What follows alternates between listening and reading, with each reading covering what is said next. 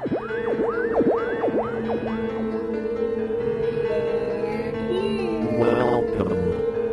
to Spooky South Coast. Look, I know the supernatural is something that isn't supposed to happen, but it does. It.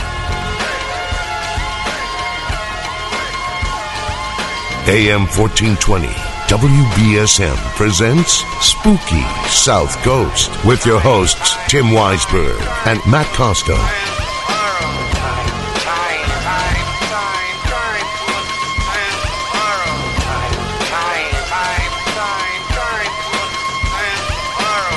Good evening and welcome to Spooky South Coast. Tim Weisberg here, along with science advisor Matt Moniz and the silent assassin Matt Costa. The gang's all here. We've kind of shuffled around a little bit, but we're all here. We are. Thanks, guys, for braving an- yet another snowstorm. Not a problem. Now, this is a new dynamic trying to work this way, so we're going to try and figure it out as best we can. And if if we can make it happen in the correct manner uh, next week, I would be so much more comfortable if everybody was just back where they're supposed to be. And you know, But in our our usual spots. Yes. Yes, because f- first of all, I, I don't know why, but I'm extremely intimidated to be over here behind the board when you're over there. Oh, yeah. And I don't have a proper ass groove in my chair. Yeah. That's true. You got to kind of That's work one. it in a little bit. Yeah, At, at the very least, I think we should switch chairs next week. that might work.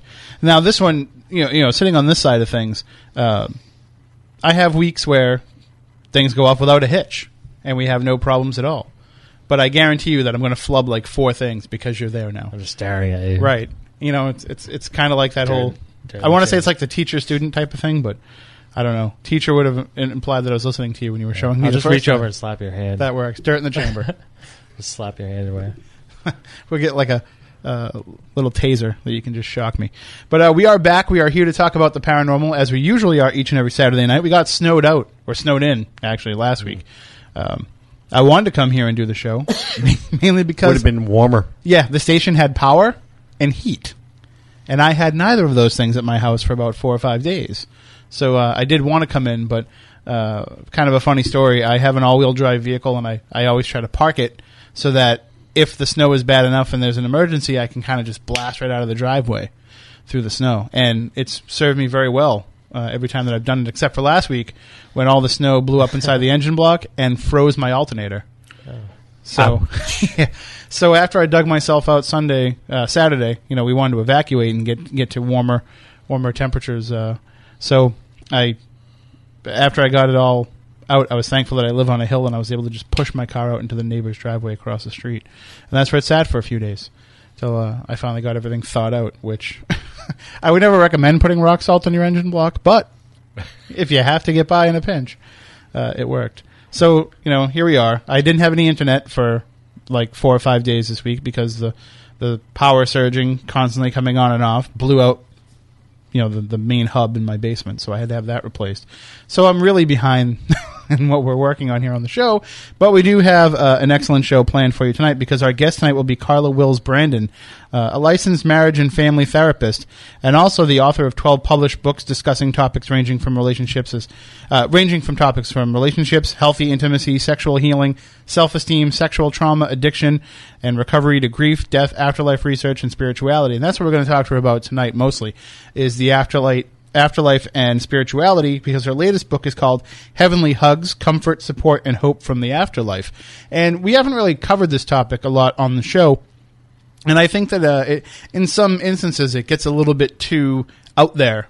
Uh, f- some of these stories that we hear, and it's amazing that we've been able to put these little filters in our minds where you know we'll believe somebody that has uh, uh, uh, an astounding UFO abduction experience, for example, or a, a you know perhaps an encounter with a demon. You know, we'll we'll believe that, but we hear these stories about people who are transitioning to the other side, and loved ones come and, and embrace them, and, and for some reason we seem to dismiss those stories, or or we don't seem to to place them with as much regard as uh, the same type of connection with the other side as we think going into a haunted location might be. So I really want to explore this topic with Carla Wills Brandon tonight. And I, I want to have some of my own questions answered uh, about the afterlife. And I, haven't had a chance to read the book uh, again because I had no way to get uh, any kind of digital files this week. Uh, and even if I had, I didn't have lights or electronic devices to read them by. We will uh, we'll definitely have this discussion, uh, and of course, we'll always welcome your calls 508 996 0500 1 877 996 1420. We do have the video up on Spooky TV at spookysouthcoast.com. The chat room is going. I don't know if the internet will hold out because we had a few problems trying to get on the air with it earlier, but uh, hopefully that it does. And uh, just on a personal note, too, before we get into the discussion uh, with Carla Wills Brandon, I want to thank everybody that came out to my presentation at the Wamsutta Club uh, la- the week before last, uh, in which we uh, raised some money for the Friends of the New Bedford Public Library. And we talked about Ghosts of the South Coast, and we had a little bit of time afterwards to try to make contact with some of the spirits over there at the Wamsutta Club. I didn't think that we had any luck, but uh, one of the attendees uh, Christy actually sent me some files that she recorded while we were trying to make contact, and she thinks she got something. I, I haven't had a chance to check those out yet, um, but I will definitely take a listen to those, and we'll see. And if uh, if they're playable on the air, we'll do that. But uh, if you haven't had a chance to check out the Wamsutta Club, definitely check it out. Matt Costa and I were there, and uh, we talked with uh, Cindy, the manager, for a little while, and it's it's, it's really an awesome place, man. I mean. I didn't think it was going to look like that on the inside. Yeah, it was, uh, it was quite uh, fancy. It's fancy. And w- what I like about it too is they have different levels of membership. So while you can go out there and get the full membership, which is I think what you say seventy five dollars a month, uh, yeah, I think it was. And then fifty dollars a month required spending, which Yep. is how most of these private clubs work. Uh, but if you don't want to go for that membership, you can get the Rounders Club membership, which uh, I believe was just under two hundred dollars for the year Yep. and essentially was good for you and a guest, and you have access to the downstairs bar uh, lounge area. So you'll have your own private bar to go to, and nobody can bother you. You know, safe parking, great parking Yep. lot. Oh yeah, yeah. That, that was a that was also a plus. No uh, parking meters. So And what was funny, what was funny is when we were getting ready to leave, I thought we were going to get locked in because they have those gates. Yeah. I didn't realize the whole back end was open, yeah. so you don't have to worry uh, about getting locked out. Yeah, I guess so. But uh, yeah, so so definitely, if you're interested, check out the Wamsutta Club. Uh, it's very affordable, and I mean these days, you know, it's hard to find a nice, quiet place to go have a couple of drinks with your friends. Uh, it's hard to find a place where you can bring somebody to impress them. If you're trying to have a business meeting, or if you're trying to, you know, seal a new deal or or impress a new client, you know, that's the place to bring them. And uh, when you can rub elbows with the mayor and some of the higher ups of New Bedford, and uh, and and look like you're important, that's that's the place to go to the Wamsutta Club. So check them out and join and tell them Spooky South Coast sent you, and maybe they'll let us get in there and investigate. So, all right. So why don't we take a, a break here, and while we do that, we'll get our guest Carla Wills Brandon on the uh, on the phone, and we'll talk to her about her new book, Heavenly Hugs: Comfort, Support, and Hope from the Afterlife. We'll also talk to you as well. Again, 508 996 0500 1 877 996 1420. Those are the numbers to get a hold of us. You can also email us spookycrew at spookysouthcoast.com or jump in the chat room on spooky TV at spookysouthcoast.com. Either way will work. We will gladly uh, take your thoughts and comments and questions all night long, and we will share them with Carla as well. So stay tuned for all that. We'll be back in just a few minutes here on Spooky South Coast.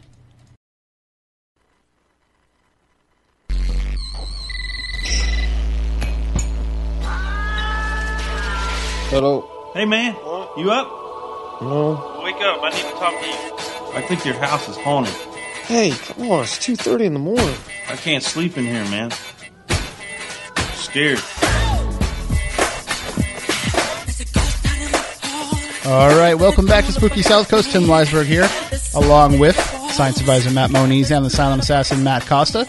And uh, before we get into the discussion, we do have a, an announcement that just came in here to the studio, and that is that tomorrow the New Bedford National Historical Whaling Park uh, will be. I'm sorry, the New Bedford Whaling National Historical Park will be delayed in their opening, a two-hour delay, so they will open at 11 a.m. That's the current plan. That may change, uh, so stay tuned here uh, to WBSM or give them a call in the morning uh, before you head out there because uh, they are going to be delayed for two hours. So. And again, if anybody has any delays or any announcements that they want to make, uh, you can call into us. We'll be here till midnight. So uh, we'll be here. 508 996 0500 is the number. I'm sure there might be a few more that come in during the course of the show. It's just, you know, it's what we have to do here when we're on the air in New England. A lot of people are listening to this podcast version of the show around the world, and they're like, well, what's snow? What are they talking about? If you want, we can send you some because we've got more than enough. I was telling Carla on the phone just before uh, uh, when we were getting her on the on the phone line that we had two feet last week. We had five inches on Thursday night. Now we've got another four to eight coming in. So we're running out of places to put it all.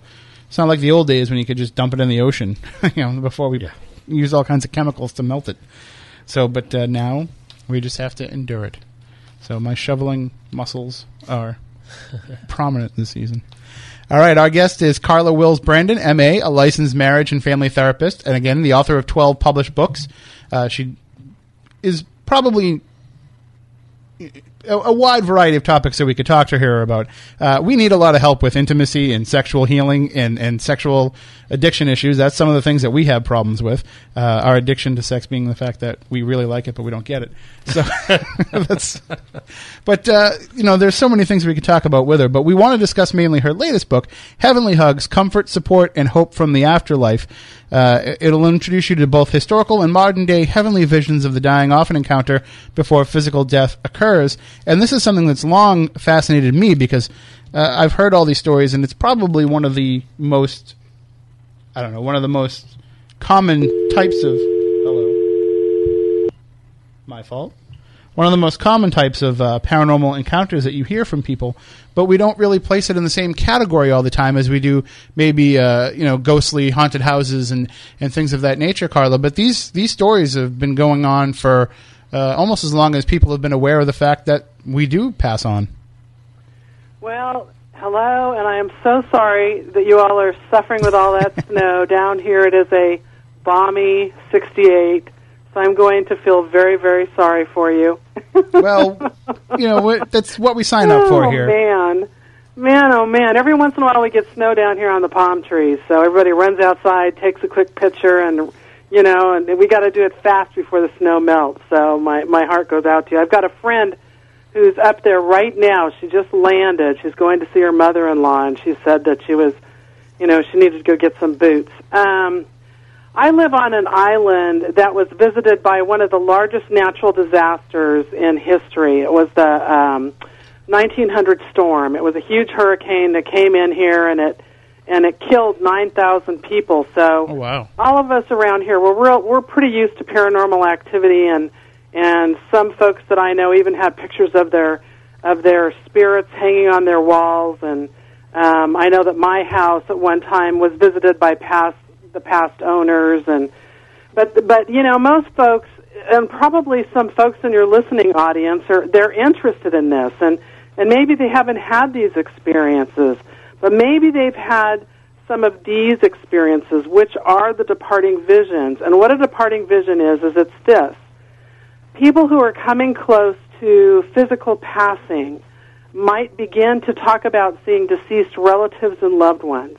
Now 200 years ago death was part of the landscape. It wasn't something that the children were, you know, the children weren't taken from. I mean, I've got folks who come and see me because they're worried about taking their teenagers to their grandmother's funeral. Death in our society is very antiseptic. We live in a death phobic society. Mm-hmm.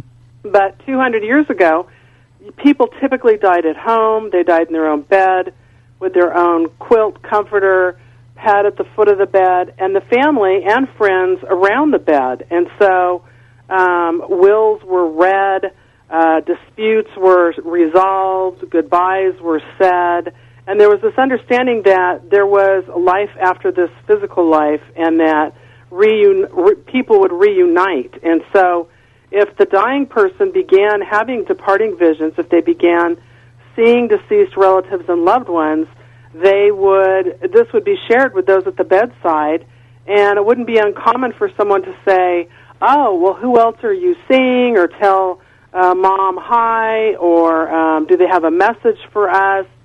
So one foot was in it was common knowledge that one foot was in this world and the other foot was in the next world.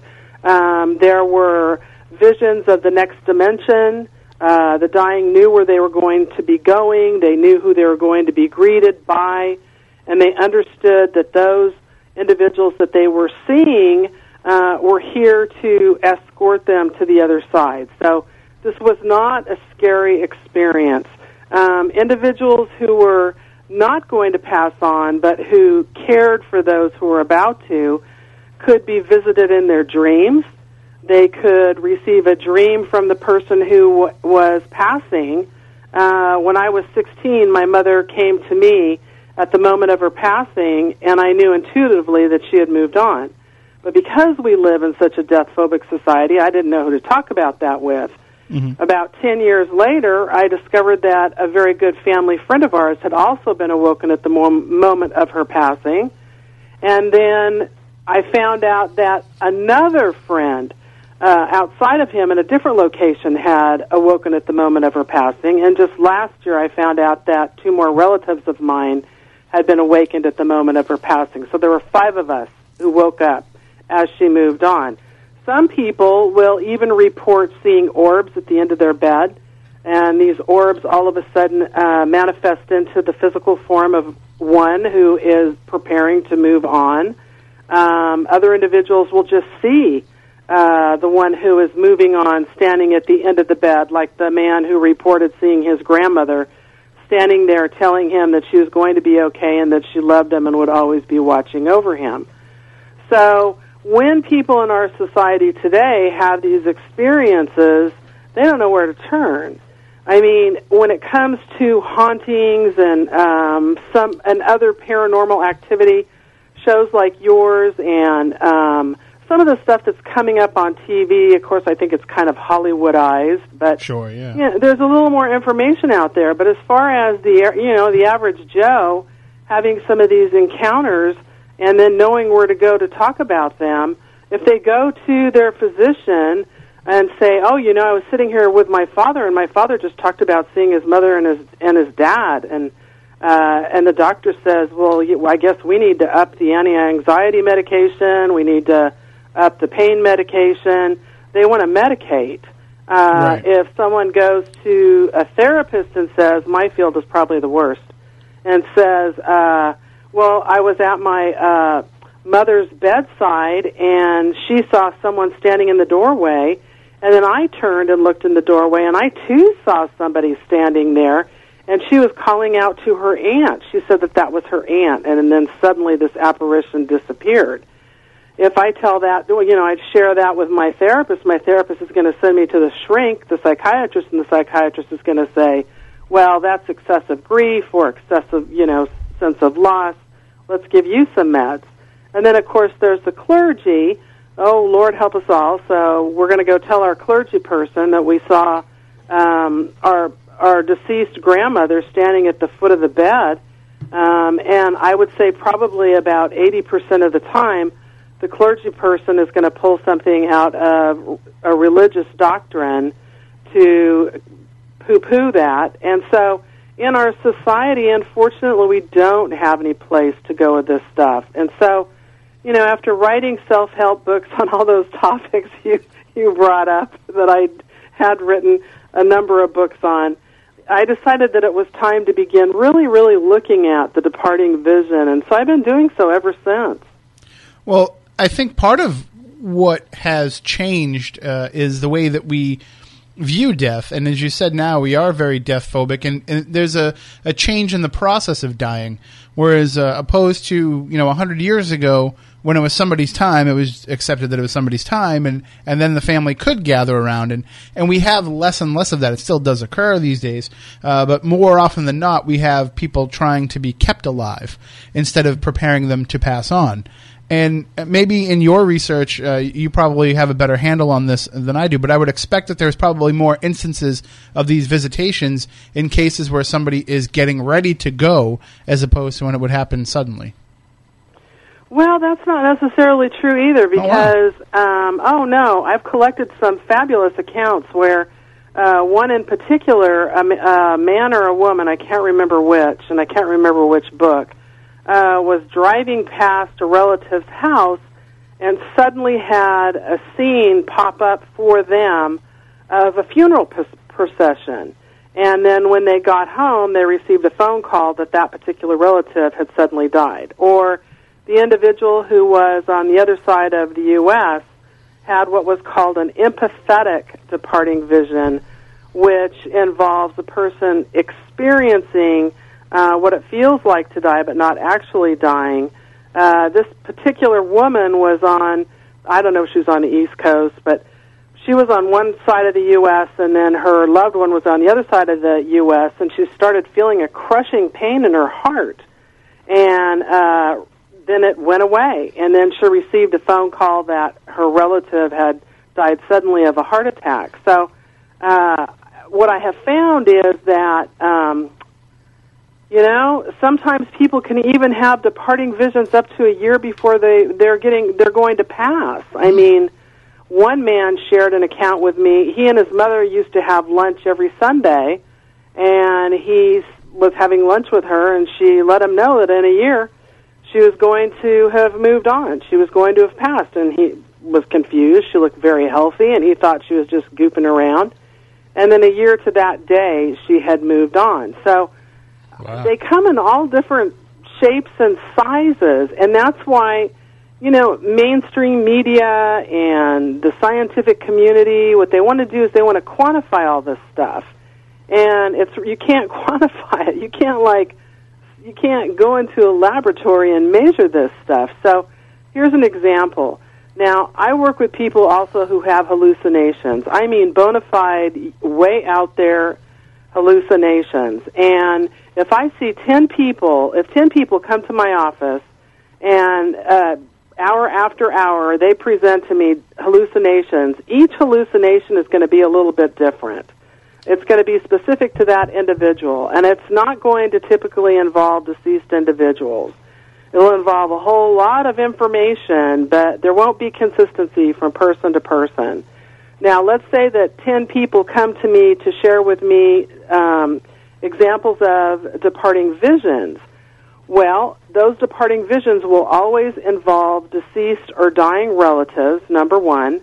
And number two, there will be some consistency, whether the person uh, is an atheist or religious, whether the person has medication or no medication, uh, uh, whether they die in a car, quick car accident or a lingering illness. Uh, those will be the differences, but the specifics will always be that there's this takeaway component. This um, deceased relatives have come to take a dying loved one to the next dimension, uh, to escort them uh, to some sort of, if you want to call it an afterlife, some people call it heaven, but some sort of existence beyond this physical plane that we're all so familiar with.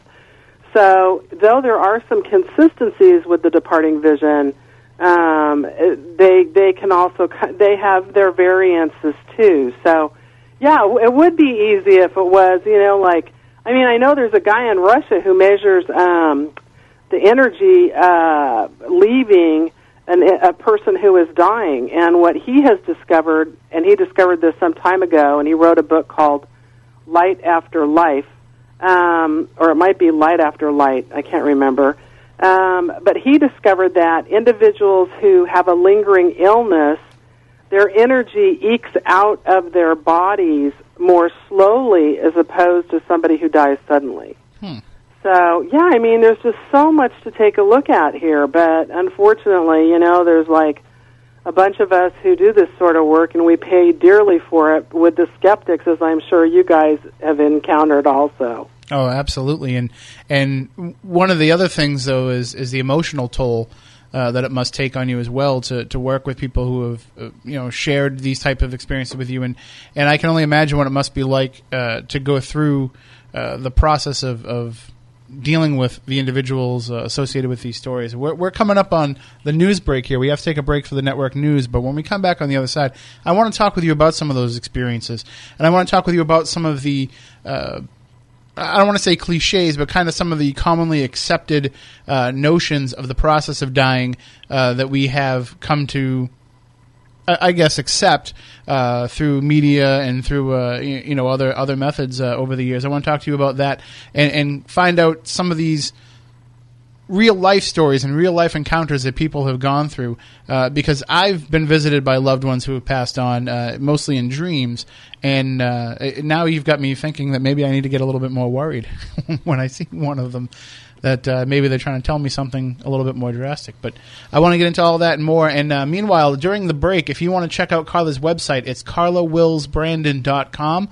And uh, we will have it linked up on the front of spookysouthcoast.com as well. Just having no internet all week uh, from the storm made it hard to, to run the website this week. But uh, when you're there, you can check out all of Carla's books, uh, and you can purchase them there from Amazon. And it's been over over a dozen books so far, Carla.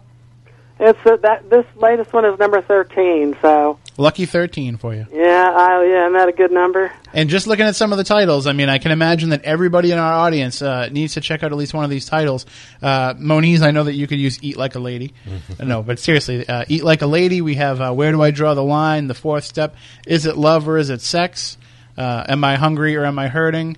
And uh, then, of course, the ones where you deal with the topics of spirituality, such as "One Last Hug Before I Go," "A Glimpse of Heaven," and, and the latest one, "Heavenly Hugs." So check that out, carlawillsbrandon.com. And you also have a, a podcast that you do as well, right?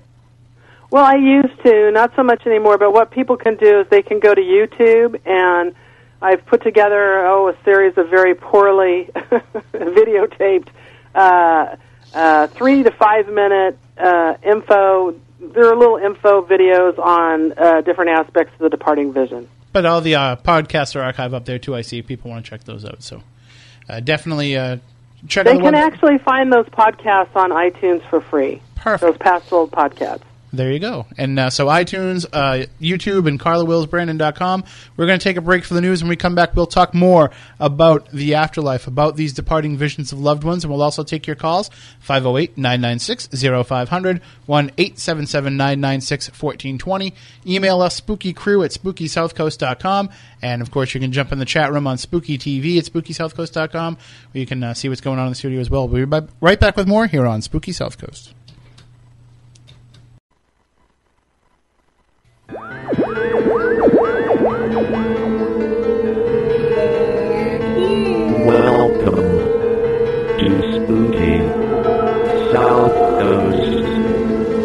The supernatural is something that isn't supposed to happen, but it does happen. AM 1420 WBSM presents Spooky South Coast with your hosts Tim Weisberg and Matt Costa.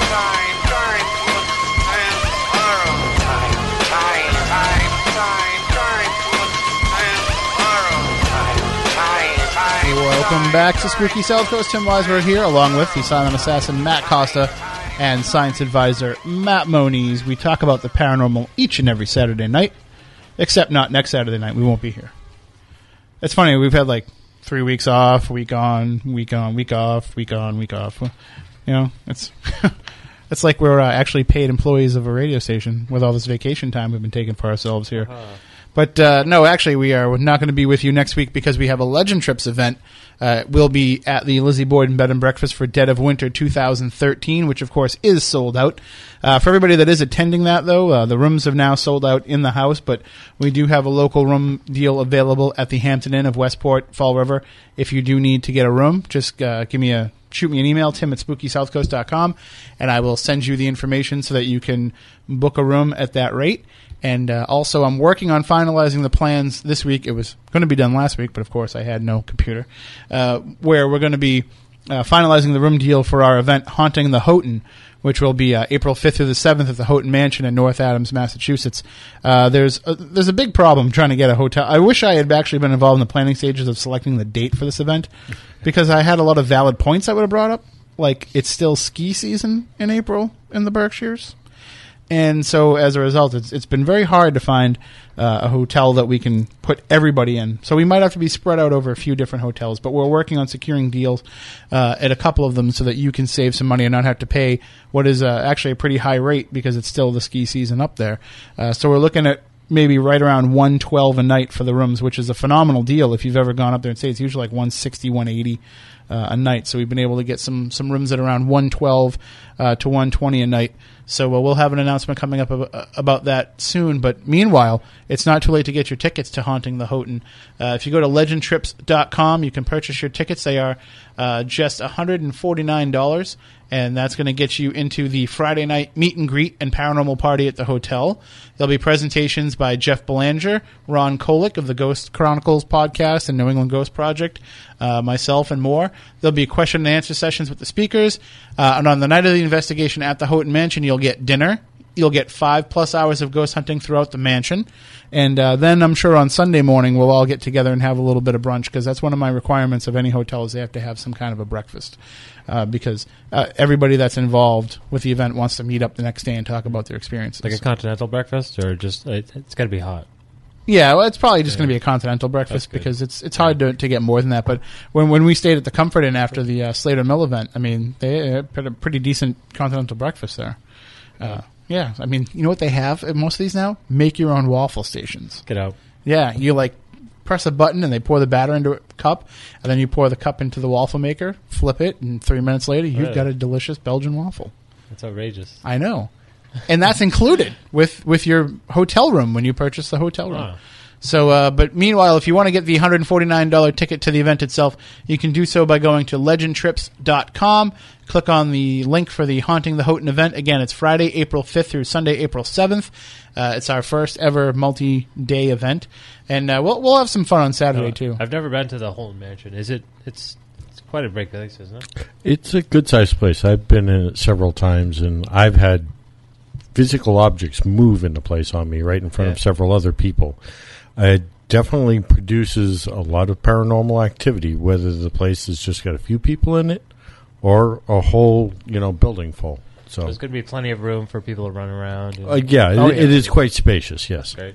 And uh, and of course Josh Mantello of Berkshire Paranormal Group, who is uh, headquartered out of the Houghton Mansion, will be there as well. He's going to be part of the event, and he'll be uh, part of our staff for that night. So we'll be able to not only hear some of the stories, but uh, you know he'll he'll know all the hot spots of uh, where the activity is. So it's uh, again, it's going to be quite a unique weekend event. It's our first ever multi-day event. Haunting the Houghton at the Houghton Mansion in North Adams, Mass. Friday, April 5th through Sunday, April 7th. Just go to legendtrips.com if you want to buy the tickets. And uh, for those of you who are just getting your tax returns back, you know, and you're looking for a paranormal event to go, uh, or a weekend away even, you know, this is the event for you. Also, though, if you haven't got your tax returns, or if you're not getting one and you don't really have the cash or the funds to buy these tickets, uh, PayPal now offers a special deal for people who purchase tickets to our events. You can use the uh, Bill Me Later plan, and you can actually stretch the payments out over over about six months. Good. I've used that before. It, it's really good. So you don't have to actually shell out the hundred and forty nine dollars all at once. You can kind of make monthly Yeah, really payments, easy. and and it's I good. PayPal. PayPal. If PayPal was a person, I'd give them a high five. 'Cause they do a good job. They do. They do an excellent job, and, and they do a great job with our events of of uh, uh, making sure that everything goes as smoothly as possible. So, uh, again, please, if you want to get the tickets, do it soon because uh, as pe- as people are getting their tax returns back, those tickets are going to go fast. And people can buy these tickets as gifts for other people. Right. And that's uh, we have a lot of people that do that for our, our regular attendees. Uh, we've really built a great family up at these Legend Trips events. So uh, I know that the first you know dozen or so tickets that we sell to every event are going to be to the same people because we've formed a, a- bond with them, and, and I think that's part of the reason why we have so much activity happen on these things because we've got a good mix of the right people. Can we get gift certificates available for people for future events when we do this one? Um, we can talk about it again. Moniz throwing things at me on the air instead of You have to decide talking now, about them. Weisberg. No, we've we've actually talked about some different uh, options. Uh, Jeff and I have some different programs that when we start doing these on a more frequent basis, maybe having the idea of like a season pass and, and things of those nature. So, well, the reason I brought this up is other people have talked about that at Right. events. So well, I mean, you can always purchase the ticket uh, through legendtrips.com and through the PayPal there, and just make a note that it's for somebody else. And we can handle that, or just shoot me an email when you buy the ticket. And because, like I said, people buy tickets for for them all the time, so uh, we can certainly accommodate anybody in any way that they desire. Uh, we even we even get vegan pizzas. I mean, come on, that's how much Yeah. we're willing to please. Vegan pizzas. Yes, Any, we'll- any gluten free? We'll suffer through vegan pizza. We get gluten free if required. So does that mean you can get meat salads for non-vegans? we could try. Isn't that just a pile of meat? It's it in a sounds bowl? gro- it sounds kind of gross actually. Does. It sounds, right. like, it sounds like a bad '90s band, or a, or a good '90s band. It could have been a good 90s band, too. Meat salad. I think it's one of the bands that Moniz used to do sound for. That's Yeah. why I came up with it. All right, let's get right back into the discussion with our guests tonight, Carla Wills Brandon. And uh, Carla, we, we, we were having some fun there talking about uh, the Houghton Mansion event that we're doing, but uh, the Houghton Mansion is uh, w- one of these typical typical uh, stories that we hear in the paranormal of tragic tales. Uh, A.C. Houghton uh, lost members of his family in a car accident, and he died of a broken heart not long after. And we hear a lot of stories about people who have that type of connection. Uh, the husband and wife who are married for 50 years and, and never leave each other's side, and then when one passes, the other one passes. Uh, what is it about the the closeness of, of people that we can allow that to have a physical effect on our lives? Well, the bot- the bottom line is we're sp- we're here to spiritually evolve, and the way we spiritually evolve is by having relationships with other people. And relationships are really rough. I mean, trials and tribulations. Geez, I see it all the time. My husband is a he's a clinical psychologist, and he and I work with couples as a couple, and and he and I have been together for a while. So of course we've had you know our share of knockdown, drag out. I mean it's and then of course if you have kids there are some more relationships. And so you know relationships basically force us if we are willing to they force us to take a look at ourselves. And when we can take a look at ourselves eh, we can take a look at our warts and we can also take a look at those aspects of ourselves that are really good. So when we're in a decent relationship with somebody and we've kind of gone through all of the all of the ups and downs of that and and and made it through all that and gotten to the other side. A lot of people today nowadays they don't know how to fight. And so they bail on a relationship way too soon as opposed to getting some help and learning how to you know have have a decent healthy fight uh, respect boundaries all that wonderful stuff. Um, and so when a couple can make it through all that there is a, there is when we meet someone for the first time what attracts us is lust if we didn't have lust, we wouldn't have humankind. I mean, that's just that's the breaks. That's the way it is. And so what happens is that over time, as that lust begins to wear off, the hormone for lust uh, begins to wear off a little bit. And so most people begin to think, oh my gosh, we're not in love anymore, so let's, you know, ditch this relationship and move on down the line. Well, if we can stick it out, what happens is that a new hormone steps in, and it's called the intimacy hormone. And so it changes every aspect of the relationship. It's uh, not only does it make sex better, but uh, we learn how to communicate better. We can have fights and know that just because we disagree and have a fight, that doesn't mean the end of a relationship. So when you have that kind of intimacy for those many years, what happens is that there is a bond. There's a spiritual bond that is formed between individuals, and you begin to spiritually evolve together. And so when one passes on, there is this sense of, and working with widows and widowers, you know, widows and widowers report something called the after death communication, which is very different than the deathbed vision. The deathbed vision is something that happens before death. An after death communication is an experience where we make contact with somebody we care about after a passing, where relatives, loved ones can come to us in dreams. They can manifest and appear fully physical before us. And so, what a lot of widows and widowers have shared with me, they've shared with me how they have seen their physically deceased partner. I just heard someone say it again tonight uh, where they have seen their deceased loved one around the house. My godfather, who was your basic meat and potatoes German from Russia kind of guy, very old school, wouldn't know what a New Age magazine was if you hit him on the head with it.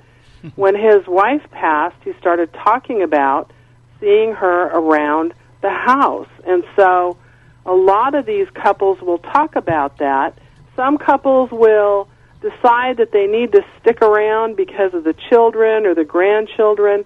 But then you have others who, other partners who, within a five year period of a passing, they will move on too. It's almost as if they set into motion unconsciously uh, the switches that set the stage for a passing. So, you know, all of this is very, very interesting. But the after death communication uh, probably a lot of people in your in your listening audience have experienced that. When my grandmother passed, I had a dream. She came. To, I was just grieving her horribly because she took the place of my own mother when my mother passed. And in the dream, she came to me, and and she the colors were very very vivid, and that's what a lot of people will talk about when they have an afterlife or a or a a departing vision experience in a dream form or an after death communication. The colors are vivid, just like the near death experience where somebody comes close to dying, they leave their body, they go through the tunnel they reach the next dimension, they reunite with deceased loved ones or guides, and they discuss, they talk about how the colors are very bright, and then they come back. They don't, in essence, pass. Mm-hmm. But my grandmother, she came, you know, she walked in, grabbed me by the shoulders, shook me by the shoulders, and said, "Get over it." and that's and that was so like her, you know. And so people can have these after death experiences also, where um, somebody comes, whether it's a deceased parent, grandparent, sibling, partner. But the thing that's so interesting about um, partnerships, there was an article that came out in a newspaper in Pennsylvania. I, I think it was maybe last year. And uh, in that article, I included it in the latest book.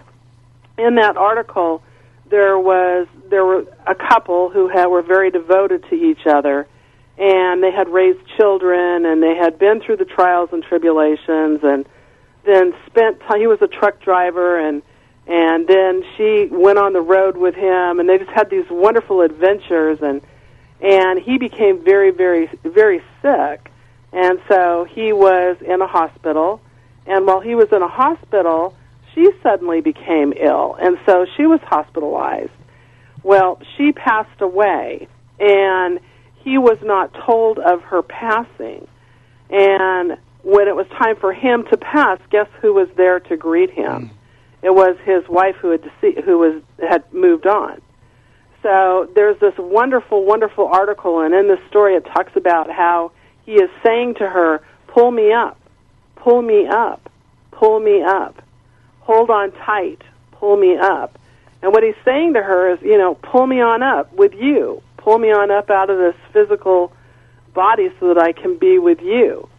So the bond of love is, is I think that's what we're really here to learn about. And so when you have, I know in your field, what you're looking at is you're looking at people who have some, uh, they're in the spirit, but they have some real unfinished business. And so they're sticking around.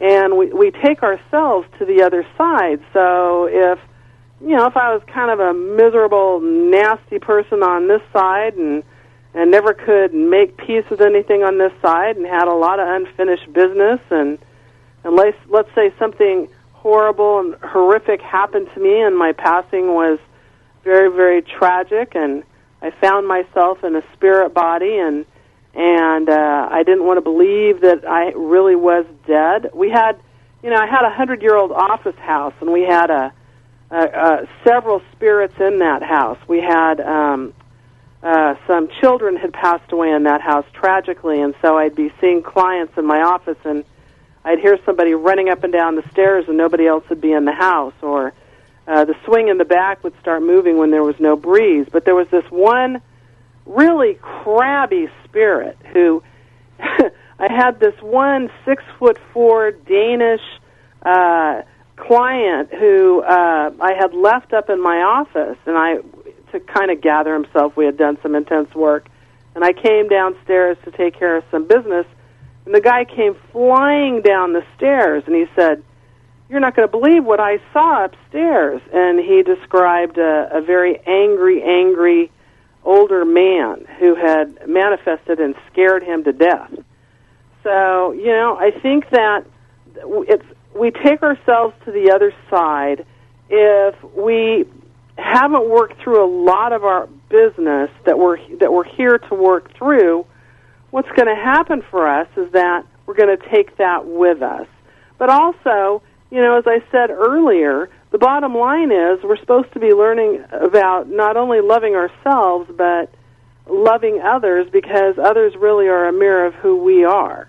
and working through those issues and problems and dynamics and you know some folks reincarnation experts say that we reincarnate with a soul group and and as Bob Monroe said once Bob Monroe was a, the famous out of body uh, explorer who uh, started the uh, Monroe Institute as he said uh, you know people would switch roles and you know, I'll be the dad this time, and you can be the son, or you can be the mother, and I'll be the grandparent. But we are here to learn something, and so I think that unfortunately, the only thing that changes, to be honest with you, is the scenery.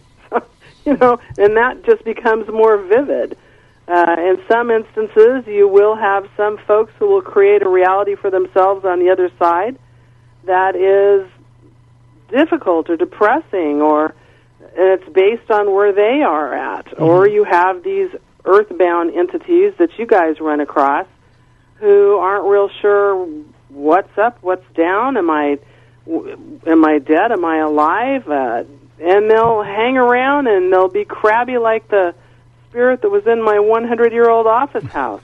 But I have to say that the most rewarding experiences are seeing those reunions. Those reunions are really, really something. I, I usually end up sitting there with a box of tissues, sobbing my eyes out, and just in awe of the, in amazement, in in witnessing these these experiences of uh, individuals who thought separation was forever, and then they discovered that it wasn't. and and we do deal with a lot of people uh, who have lost a loved one and the person still on this earth has unfinished business they still have uh, feelings of regret uh, and and sorrow about the loved one's passing. And more often than not we find that through trying to that's that's why they're trying to make that connection with them in the, through the afterlife whether it be you know uh, going to see a, a spirit medium uh, or uh, even trying to investigate and and make contact within their own home perhaps. Uh, and I've, I've seen a lot of people who are weighted on by that. And what you're talking about we've seen that too where where somebody can finally make that connection with somebody who's passed on and realize you know all the stuff that I'm holding on to they don't see as important anymore. You know, and, and it's it's about the love and it's about the the connection more than it is about whatever that last little fight was that they had. Well, you're so so right. I mean, I think that I was okay. I had a friend who passed away.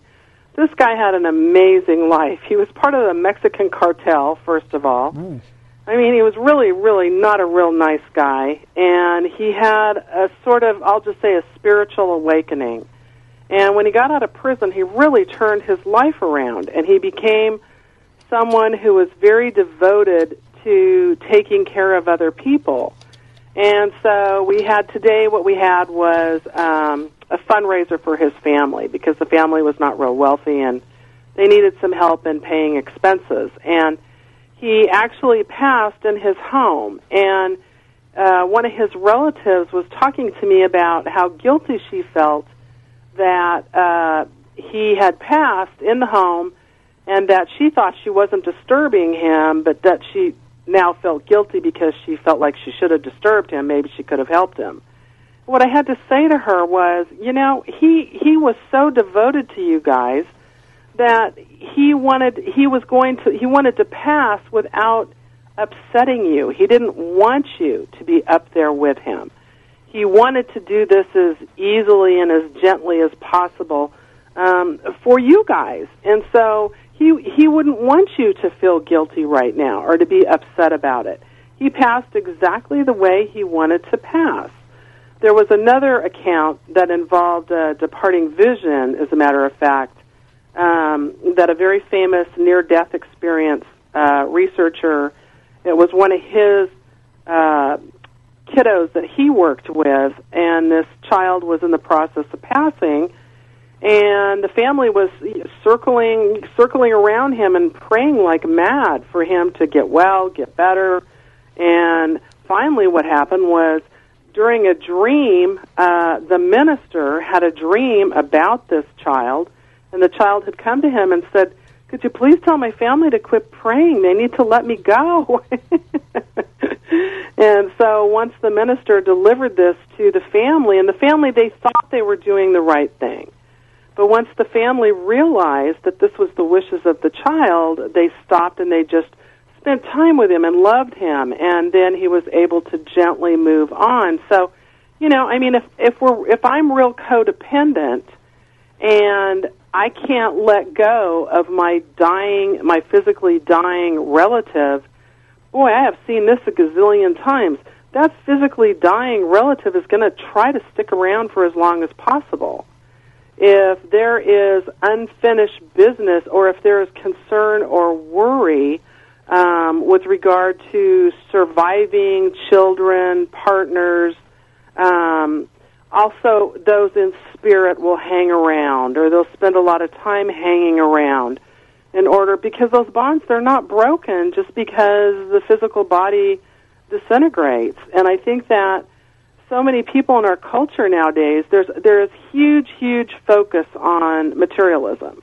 All we have to do is turn on the television. And there's huge huge focus on uh, looking a certain way and behaving a certain way and and and there are these delusional thoughts about what's really important in life. And the bottom line is is that it, it's about our relationships and it's about love and it's about understanding that uh, these relationships don't end. I mean, what what would our society be like if there wasn't this monumental fear of physical dying? I, I, seriously, I mean, I think it would it would absolutely change society. But unfortunately, so you know, like, oh, let's say 500 years ago, guys going into battle, they knew that they were probably going to die. And so, but they still went into battle anyway because that was for the love of their country, the love of their community, the love of their family. But but also also too though because death was kind of around every corner anyway. Whereas uh, opposed to now, where we, like you said, you know, we've become death phobic. We think that we're insulated from it now, but back then, you know, you it, you were more, you were probably more spiritually attuned because uh, you realized the brevity of life. Well, people also were more aware of, you know, years ago. What I did is Raymond Moody is a he is a famous near death experience researcher. He's like the godfather of everybody. Right. Yeah. In yeah, you know who he is. So oh yeah, life after life. Yep. Yeah. So in the seventies, he uh, wrote his first book uh, about his research into near-death experiences. Probably about fifteen years ago, maybe give or take. Uh, he ha- invited several of us, myself, um, a physician from Florida who researched hellish near-death experiences, where she learned that people who have um, scary near-death experiences uh, have those types of experiences because in the end they end up being a good thing and people learn from them. Um, she, uh, another physician from New York, uh, massage therapist, a few other people, we were all invited to meet at his house to um, to study what was called uh, mirror gazing. He had uh, built what are called psychomantiums in his home, which were basically pitch black, dark rooms with a chair and a mirror. That was it. And it was based on the old philosophy of mirror gazing. In ancient culture, what the mystics used to do is they would go down to the water, they would put water in a in a bowl, and they would gaze into that in order to make contact with the afterlife. Scribe. And so he got very, very into all of this. And so um, he had Diane Sawyer out there, and and it was just a really big deal for him. So I thought, well, I'm game. I'm going to go on out there. So I went out there, and and uh, I went into the first three psychomantiums and didn't experience much. I had had uh, my grandmother had passed, and I was boo-hooing and crying and and uh, upset about that. But I didn't have anything paranormal happen at all. And so we had a light dinner. Of course, no drinking, no drugs, no. I don't smoke, so nothing mood altering at all was allowed. But um, I was planning on just going to bed, and then something nudged me to try to go into the fourth one. And so I went into the fourth psychomantium, and I sat down, and it was pitch black, and I almost fell over myself just getting to the chair. and I could actually hear Raymond in the next room talking about oh some domestical, I don't know, laundry or or garden or something around his house, and all of a sudden the temperature in there dropped. I mean, it just dropped, and I got very chilly. And what began to come out of the mirror would be described as orbs. And um, vortex sort of light and uh, kind of first started out sort of like a mist smoke luminous light and then quickly became orbs. Lots of different orbs and it just took me totally by surprise. I became very scared and so i started saying to myself what can i learn from this? What can i learn from this? What can i learn from this?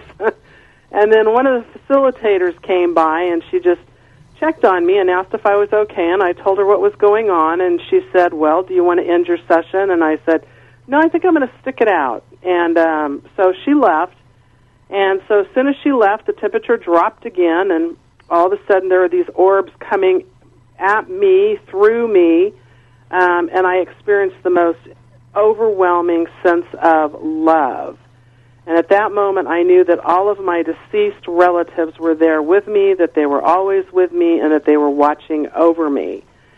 Uh, after that experience, I wasn't able to really talk about it for probably four years. I, I didn't know how to put it into words. I came, when I got home, I think I shared it maybe with my husband. I wrote it out, and then I just sort of, I didn't know what to do with it at all. But what that taught me was I learned very, very quickly that there, you know, like I said before, the scenery may change, but the bonds of love remain, and that our deceased loved ones are always with us. So I think a hundred years ago, two hundred years ago, uh, and beyond, back in time, yes, as you said, death was part of the landscape, and so uh, people were more in tune to these sorts of things. They they we grieve of course don't get me wrong we grieve the separation it would be like my best friend moving from here to italy and i'm not able to go next door and have tea with her and and it's harder to communicate with her and the relationship changes. So i'm going to grieve the way it was. But as far as relationships disappearing they don't disappear. But i do think it's just very very sad that the skeptics out there will they will do backflips trying to prove that anybody who is looking into this is either a nut or I was called, let's see, a witch, a new age nut. I don't know. those are all badges of honor. Those aren't. Those aren't. Uh, you know, those aren't discrediting names. Those are badges of honor in, this field. But uh, one of the things that we have, I mean, we've had people come on the show before and talk about the process of dying, and quite quite often it's from a skeptical point of view. And we actually had one gentleman who came on. I can't remember his name, but he ex- we, we talked about the process of dying with the idea of seeing the light and going down the tunnel. And he described this as the the process of your your body shutting down. Uh, and, he basically explained away these experiences that people report uh, through a scientific lens. But I'm guessing from from your research and from the people that you've discussed with, that journey is a lot different than uh, something that can easily be explained away as just you know the the cells going into the process of dying.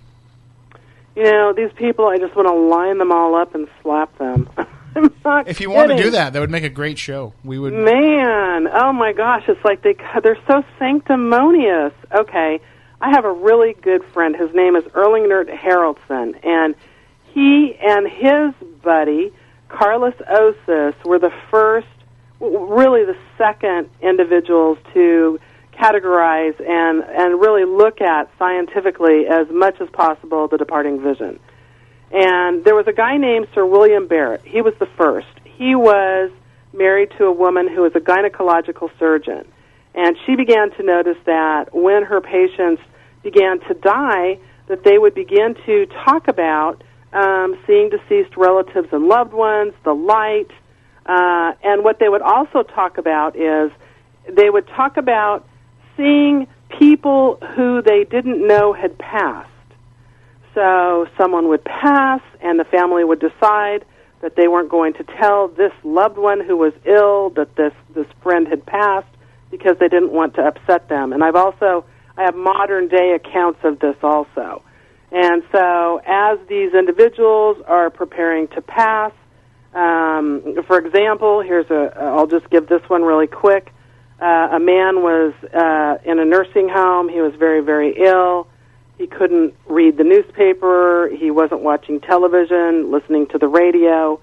His children would come to visit him, and um, there was one son who didn't come that often. Well, that son was murdered. And so the remaining siblings decided not to share with the father that this uh, brother had been murdered. And so during a visit, uh, the father said, Isn't it nice that all of my children are here? And then he said, Oh, wait a second. So and so is not here, he's over there. And so he, nobody had told him that this son had passed. Well, the Barretts had collected experiences similar to this and similar to some of the ones that I had shared I have shared with you. And a book was put out in 1926, a year after Sir William Barrett passed, and it was the first book titled Deathbed Visions. Well, what happened was Osis and uh, my friend Erlendur, what they did, they were two psychologists from Iceland, and they decided to take Barrett's work and put together a questionnaire so they put together a questionnaire for nurses and doctors who were at the bedside of the dying. And it had a lot of questions in it, and it, they set it up in such a way so that they could statistically analyze and they could check for things like lying and and just you know they, they it really it's it was a scientific piece of it was beautifully put together now, they gave it out to thousands upon thousands upon thousands of uh, medical practitioners here in the United States, and this was in the 60s and 70s. Now, not only did they do this in the United States, but they also did it in India. So it was a cross cultural study. And what they found were several interesting things, and I've shared some of this already. Number one, that with the departing vision, and of course, these uh, individuals collected uh, numerous departing visions, and their book is called At the Hour of Death. Um, and what they checked for was this whole notion that it's the dying brain. And what they discovered was that these individuals were very, very lucid while they were having these experiences and they would turn and they would talk to those who were sitting at the bedside with them, and then they would turn and then they would talk to the deceased relatives. They, so they checked for the dying brain notion, and they checked not just with that. That's just one example. And of course, they checked for with the medication issue, and they checked with the religious issue, wishful thinking, just a whole list of. And, and what kills me is that okay, these these studies are continuing. These studies, there's a guy in the UK named Peter Fenwick, who's a neurosurgeon, and he's also a psychiatrist, and he is a near-death researcher, and he recently did a huge study on departing visions. And so he checked for all of the same stuff that these skeptics keep bringing up. And he also found out that what they were saying was bunk. And these studies were replicated in Ireland, uh, in Holland. Uh, studies have been done in Italy. Even a branch of the VA hospital in California, ha- they've done their own studies. And they've all come to the same conclusion that the dying brain does not explain it, that it's too, um, there's too much consistency, there's too much. Um, how do I say this? When the brain is dying, okay, if it was just the brain, if it was just hallucinations from a dying brain, remember we talked about that earlier? Mm-hmm. It would be much more chaotic. It wouldn't be, um, it wouldn't be so, the consistency wouldn't be there. I recently was, I don't even know what I was looking for, but I found another one of these guys, these skeptics, had uh, posted the same thing in a blog that uh, these experiences were basically just the byproduct of a dying brain. If you look at the near death experience, the near death experience is the departing vision without death, physical death. Okay? And the near death experience from person to person is fairly consistent also.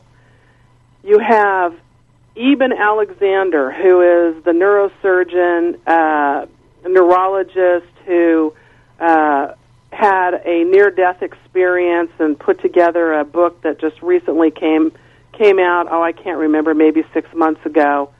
And there was nothing more gratifying for me than to listen to a neurosurgeon, Harvard neurosurgeon, who had had a near-death experience describing his own encounter. He was also, previous to this, uh, uh, very skeptical of all of this, holding his own brain scans and talking about why his dead brain couldn't have, how this couldn't be a dying brain fabrication. Because the components of the experience were so clear. And also, he met up with his sister. He was an adopted. He was adopted at birth, and he met up in his near-death experience with a sister who he had never met, and he didn't have validation about who this guide was until after he had come to, and he began describing her, and somebody sent a picture of her to him.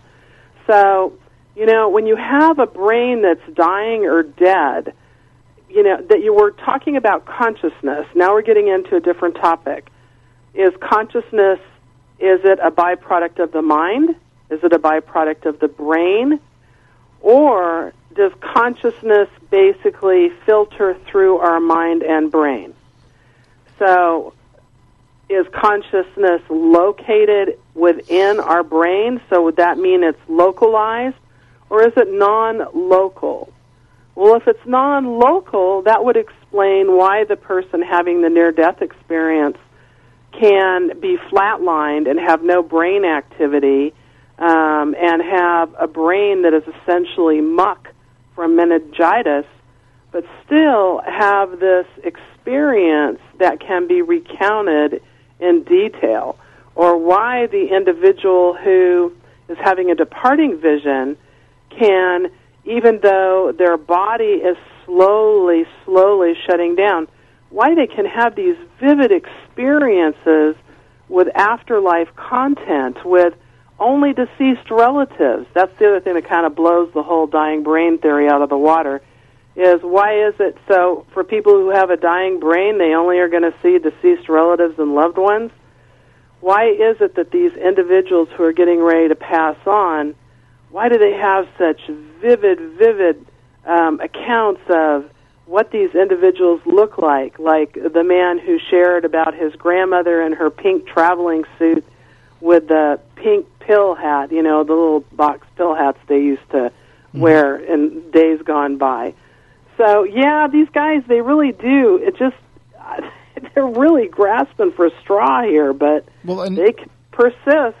And as you mentioned too, the the the, the death visions and, in that experience, uh, it's not just limited to that person. I mean, it can happen to those around them. It seems like dying is uh, a process that affects the consciousness of those around you as well. I mean, Mon- Matt Moniz, my co-host here, was uh, was sharing with us during the break uh, a story about some chimpanzees. Matt, if you want to kind of share that with with Carla. Yeah, sure. If you if you want, um, there was a female chimp- chimpanzee named Dorothy uh, in the Sanaga-Yong Chimpanzee Rescue Center in 2009 that died, and uh, she was being carried out. All of the chimpanzees gathered at the fence and all basically stood there in silence and with their hands on each other's shoulder, watching this basically troop mate be be carried out. Now, have you ever dealt with chimpanzees before? No, I haven't. My Not, husband not till she has. talked to us. Well, well, I've had a chance to interact with them before, and so, because I work. We're we're three chimpanzees. That's for well, but usually they're very vocal, and they almost never sit still. Generally, w- when in a when in a group enclosure, and uh, for for them to do something like this is very profound. They understood, I gather, from what I've read and stuff, that they knew their troop mate was dead. You know, and the handlers had to come in and remove it. Now, what what's making me wonder is, do they understand the actual significance of it? You know, what what's going to go through their heads? You mm-hmm. know, as this thing happens. In talking about having loved ones contact you from the other side when they died. I'd had that actually happen when my mother died. I actually received a physical phone call that registered on the phone right in front of other witnesses that witnessed it happen. So And that's, I mean, that could be a show for a, a topic for a whole other show, uh, Carl, about the, the phone calls that come from people. But Well, you, I can validate that for him really quickly. Um, my editor for one of my first books, when her mother died, she received she received the same type of contact from her mother too. Uh, it was weird. She died that day. I had just gotten back home from the hospital. Uh, my friend and his girlfriend had uh, showed up on my porch to extend sympathies and that, and uh, the phone rang, and it was a series of numbers, jumbled numbers that didn't make any sense. I answered the phone, and I distinctly, and I mean distinctly, heard my mother's voice saying, I'm okay, Mac, and that was the name that she used to call me as a nickname, Mac. So that kind of um, made me s- step back and wonder because I've been studying this stuff for a number of years, and I've always heard about it. I never thought I would actually experience it, but it it definitely opened my eyes. And that's exactly what happened to my editor is that her mother told her that she was okay too. So, yeah, I mean, they're going to let us know. All we have to do is be open, and sometimes they'll even like smack us across the head to get our attention. Um, and unfortunately, like you know, isn't that wonderful that you're aware, and so you were able to take that for what it was, and uh, but like I said before at the beginning of the show, so many people in our society, I get people who walk into the office and they'll sit down and we'll get through all the relationship junk and the addiction stuff and and then finally they'll say, you know, I, I I've never shared this with anybody, but here's what happened, and then they'll share some uh, something like what you just shared, or they'll share an after-death communication or a near-death experience, or a precog, you know, a premonition, some sort of premonition, um, or some some sort of event. And and like I said, these aren't people who know what the New Age movement is. They're they're average people, uh, everyday people out there, and and they don't know who to talk about it with. Whereas in days gone by, when this stuff ha- happened, it was it was commonplace. There's a um, spiritualist town in uh, uh, New York, and it's called Lilydale, and you guys might be familiar with it. And it's a very refreshing place because people kind of stand around, and, and the mediums up there, they'll say, "Oh yeah, I saw your sister," or "Oh yeah, well, what were they up to?" and and it, it's commonplace. I mean, it's it's like it's openly discussed, and in my circles too. Um, when I have had contact, there was a woman who was uh, a writer, and she got into some automatic writing and uh, from spirit from spirit, and so I had always said to her, you know, contact me when you get to the other side, and she did. And so I contacted this friend of ours in common, and it's just so refreshing to to be able to talk to somebody who can say, "Oh wow, yeah, did she contact you? That's really cool. That's great." Uh, as opposed to going out there in normie land and having them look at us like, uh, "Well, you know, are you are you fully sober? Have you you know are you suffering from some some emotional problems?" So um, the majority of people out there, gang, they, they really they don't have any place to go. And for your listening audience, if they are looking for places to go, there are all sorts of resources out there. There are places where they can go. Well, one of the things that I find most fascinating about these stories uh, is the fact that, you know, very rarely is it ever a negative experience for anybody. Uh, it's always a positive experience to have these loved ones come back and, and to have these visions. And it just shows that once we get beyond this world, you know, whatever lies ahead of us, it, it just shows us how uh, how mundane and how uh, I, I guess you could say uh, almost just of little value what we're doing here really is because there there's so much more beyond this and, and How trivial. Yeah, yeah. It- I mean, it really is. When you look at it, when you see these, when you hear about these types of reports, it just goes to show you that uh, you know the life that we're living, the, the the problems that we have, that we put so much weight on, uh, and it turns out in the end, you know, everything is a lot more uh, positive and uplifting than it may seem here. And I, I, mean, I don't think I've ever heard of a negative encounter uh, on, a deathbed. Have you? Well, you know, some people will really fight. I'm going to tell you a story, a real quick story. My mother-in-law, she lost her mother in Auschwitz, and she lost a lot of her family in Auschwitz. Her father was in Siberia, and her sister was and brother were in Auschwitz, and she was stateside. She and my father-in-law had uh, gotten to the states just before the war broke out, and so um, she had a lot of old wounds that she never healed from. Um, she was a very, very liberal uh, professor at a university who, uh, and during her time to be a female and be the chair of a of a, uh, she was a French professor, so she, you know, she kind of like steamrolled all the guys. But um, she, when I wrote my first book on departing visions, she was afraid to read it because she was afraid she wasn't spiritual enough which was kind of funny because all the other books, you know, she'd like go through them with a red pen and correct all the mistakes after they were published. Well, we moved my in-laws down to be closer to us, and uh, we're able to be with them on a daily basis. And my father-in-law, of course, he had a dry sense of humor. He was from uh, Lithu- he was Lithuanian, and he he uh, went back and rounded up all the relatives in the camps and brought them back to the states. And he just had a very wicked sense of humor. He died on a Friday the 13th, the day after Hanukkah, so that he wouldn't upset his sons. After the 10 o'clock news in my husband's arms. I mean, he was just a stitch. So, uh, dying on a Friday the 5th, the 13th, we just we just kind of cracked up over that. But my mother-in-law, she was a whole different story. She, when it came time for her to pass, she fought it, fought it, fought it. We die as we live. So she was very controlling so she was very controlling about her passing, and so she started calling out to him um, with his nickname Malpa, which is um, Yiddish Polish for monkey. That's what she used to call him. And when she started calling for Malpa and started talking to him, boy, Michael and I were like, oh, we were so relieved. We thought, wow, maybe she's going to have some peace now, and she's not going to be so scared. And and but she began to fight with him. And so she kept saying not now. I'm not ready. I don't want to go. And when people have departing visions it's not unusual for them to begin speaking in the tongue of their childhood. So if it's german they speak german if it's polish they speak polish and so my mother-in-law was polish and yiddish so she started speaking polish and and so we could not understand what the deal was, and we kept saying, It's okay, you'll be safe, go with Pop.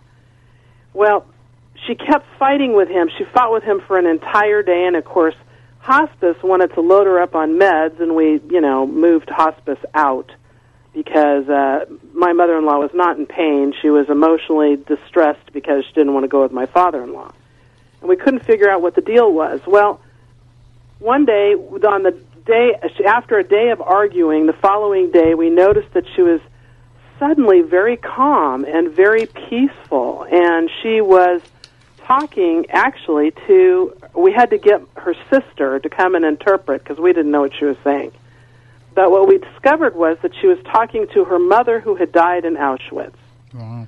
So that's what she was waiting for. And once her mother came to get her, she was ready to go. And so she was ready, and she was talking to both Pop, uh, her mother, and to us all at the same time. She was not in physical pain. She was not on any a bunch of meds. She was um, she was real ready to move on. And so uh, I always wake up when people close to me pass on, and I know that they have passed on. That's just I've always done that. And so I woke up and told Michael, you know, we better make a phone call because I think your mom just passed. And she did. She passed very, very peacefully. So, you know, but I think that because our family is so aware of this, um, that that that is the reason why we're a- we were able to go through that process. I mean, with my own son, uh, who was 16 at the time, after his grandmother passed, he said he wanted to see her. and uh, in our tradition, we don't embalm. We just you know, we we just don't do that. We bury within 24 hours, and so uh, we decided, okay, sure. So we were there with him. He took one look at his grandmother's body, and he said, "Yep, no one's home," and turned around and walked out. And then he had an after-death communication in a dream form with his grandfather. So, Well, I, I you know, hate to cut like, you off, Carla, but we're actually uh, we're against the clock here. We're running out of time. We're on our last minute. So I, I do want to thank you for joining us, and uh, hopefully you can join us again sometime. We can talk about this even more. Oh, no problem. I didn't even look at the clock. I I'm didn't so either till just now. I was having such a great time with the discussion, but yeah, we are out of time. Uh, again, Carla Wills Brandon is our guest. Uh, you can check out all of her books, including the latest Heavenly Hugs, Comfort, Support, and Hope from the Afterlife on our website, carlawillsbrandon.com. It'll be linked up on the front page of spookysouthcoast.com as well. Thanks so much for joining us, Carla. We'll talk to you soon. And for everybody else out there, again, no show next week because we are going to be uh, at the Lizzie Borden Bed and Breakfast. But until the next show, we want you all to stay spooktacular.